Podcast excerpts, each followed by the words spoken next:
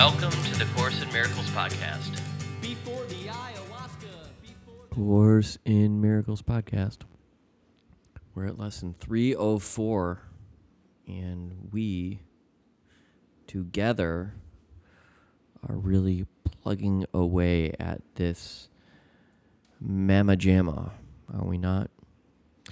I hope you had a wonderful day. I hope that um, your life has been going well. I just checked the download numbers. We're at 42,000 downloads, so not too bad. The average has gone down, but daily average has gone down. But that's to be expected. It's to be expected that there will be some attrition, but all good. So thanks for sticking with it.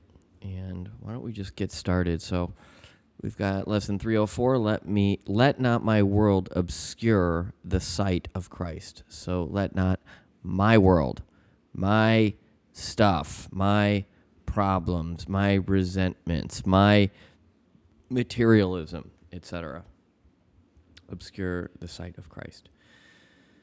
So I can obscure my holy sight if I intrude upon my world if I intrude my world upon it. Nor can I behold the holy sights Christ looks upon, unless it is his vision that I use.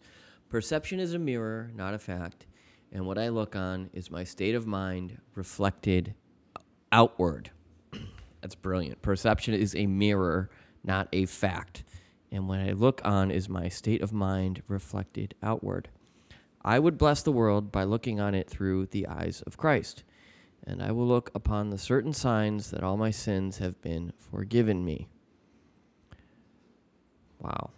Just this stuff just keeps getting more and more cool and deep and fun and light. So here's the here is the prayer, the italics. You lead me from the darkness to the light, from sin to holiness.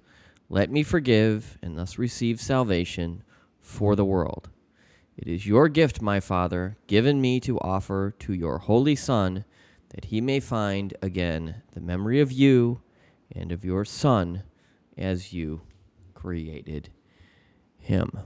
So, uh, thank you all again, all 129 of you. And uh, you doing this work makes a difference to the entire universe. Let's pray for those people who are caught up in these global conflicts, this violence, this these wars, these awful experiences that we are blessed enough to not have to be a part of, at least currently. And let's just all say a prayer for humanity. Thanks for listening. Talk to you next time. Bye bye.